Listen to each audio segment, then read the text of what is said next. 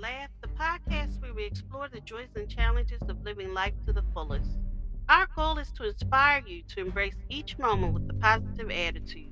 So sit back, relax, and let's start living and laughing together. Today, I want to talk about will I lose everything if I just let go a little bit? Letting go can mean different things to different people. It could be letting go of control, expectations, or attachments. In any case, the fear of losing everything is a common concern that arises when we contemplate letting go.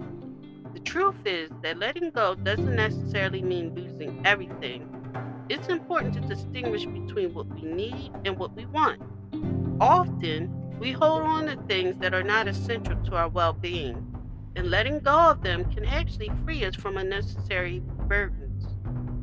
On the other hand, if we let go of something that is truly important to us, there may be a risk of losing it.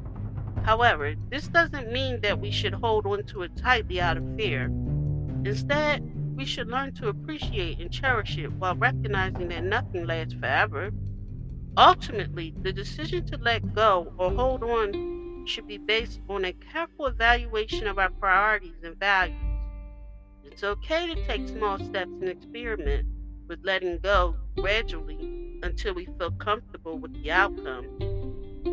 In conclusion, letting go doesn't necessarily mean losing everything, but it requires a willingness to embrace change and uncertainty. By focusing on what truly matters and taking calculated risks, we can find a balance between holding on and letting go.